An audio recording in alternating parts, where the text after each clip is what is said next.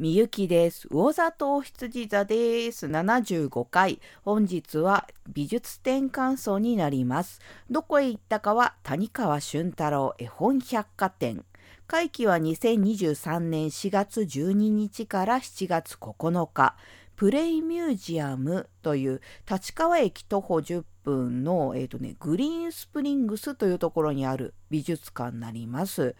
えっ、とね、このグリーンスプリングスっていうのが昭和記念公園の向かいにありましてなんかね全体すごく整備された区画であのなんだろう心地よいこう緑と建物がうまい具合に調和してて人口すぎなくてなんか人がね結構いた日に私行ったんですけどそれでもなんかね混雑した感じがなくっていうこう洗練された印象の場所でした。そんな場所にあるミュージアムになります。えーとね展示内容はと言いますと谷川俊太郎さんの絵本を各クリエイターさんがこう世界観を広げて作品を作ったようなものを展示してあるっていう感じになってます。あのねんっていうか言葉遊びとかそうね哲学メッセージっぽいなんかねうん。あのまずあ面白いっていうのをこうなんだろう直感的に感じる。親子連れとかまあ大人だけでももちろん楽しめる展覧会かなっていう印象を受けました。でねえー、と個別いきますとねコップというこの絵本からのインスピレーションの作品。コップの見方コップってまあ水飲んだりするコップ。あれ見方を変えるといろんな世界が見えてくるよね。っていう。こう飲むだけでなくこうひっくり返せば何かを捕まえられたりするかも。っていうさまざまな世界や用途が広がっていてこう大きなコッププを上から見たり入ってみたりとか覗いて万華鏡のような世界とかなんかねあの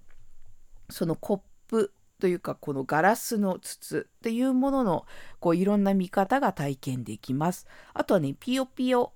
です。これね柱ひよこさんがあちこちにいてあここにもいたあここにもいたっていうのでね結構進んでいくうちにね見つけると楽しいです。あとは言葉遊び歌これえっ、ー、とね言葉を重ねて連ねていくですねなんか一つのこう単語から一文字足して別の単語もしくは別の文章続きの文章っていう感じでえっ、ー、とね言葉の音の面白さっていうのがなんかねすごく出ていてよかったです。あのねなんかそもそもこれをどこの言葉遊び歌っていうのを何で作ろうかっていうとこう日本の昔話とかってやっぱりこうなんだろう日本ってこうエモい感じの好きかなと思うんですけどその情感情に訴える作品っていうのが多かった。その中で単純にこうシンプルな楽しさの作品を作ろうと思ったっていうところがあると思うんですけどうんなんかこう奥の奥の奥まで行くとかでもなくこう瞬発的な、うん、あの感覚の楽しさっていうのがあるなと思いました。あとね「もこもこもこ」っていうこの作品、えー、谷川俊太郎さんのね、えーと、朗読とともに映像を楽しめます。このね円形になった場所を空間にあのねお座りして見る感じなんですよ。でそのなんだろうこう穏やかな朗読に不思議なというか可愛らしいというかこうね絵が少しずつ進んでいく。でその五感や音の面白さその奥の奥を探らんじゃ探るんじゃなくこう直感的にあなんだこれ面白いっていうこの嬉しさとか面白さっていうのでね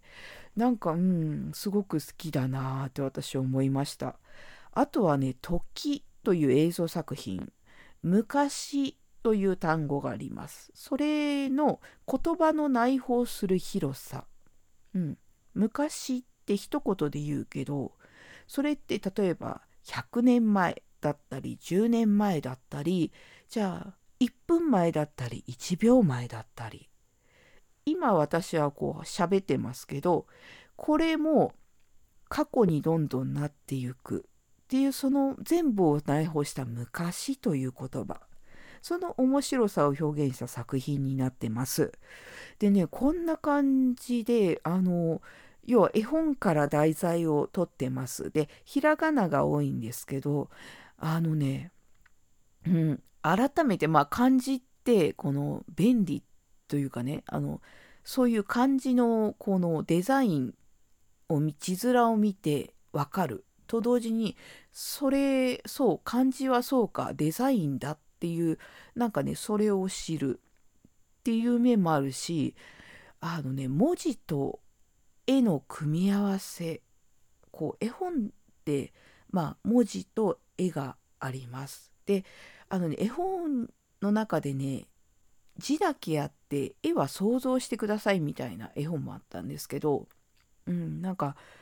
そうだなと思ってあの街とか駅のデザインでそうみなとみらい駅がそんな感じだったかなと思うんですけどあのこう石造りに文字があるっていうその建物自体を大きな絵として見た時にそれはある意味絵本であると思ってうーんと思ってなんかこう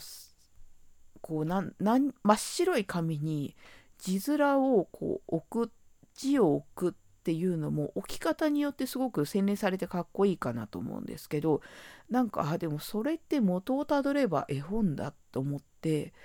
んなんだろう人にとってこう理解しやすい心地よい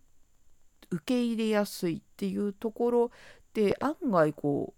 うもしかしたら変わってないんじゃないかっっていう可能性をちょっと感じてでそうそう。あの英語とか習う時ってあのリンゴ。でリンゴのあの赤い絵。でアップルです。って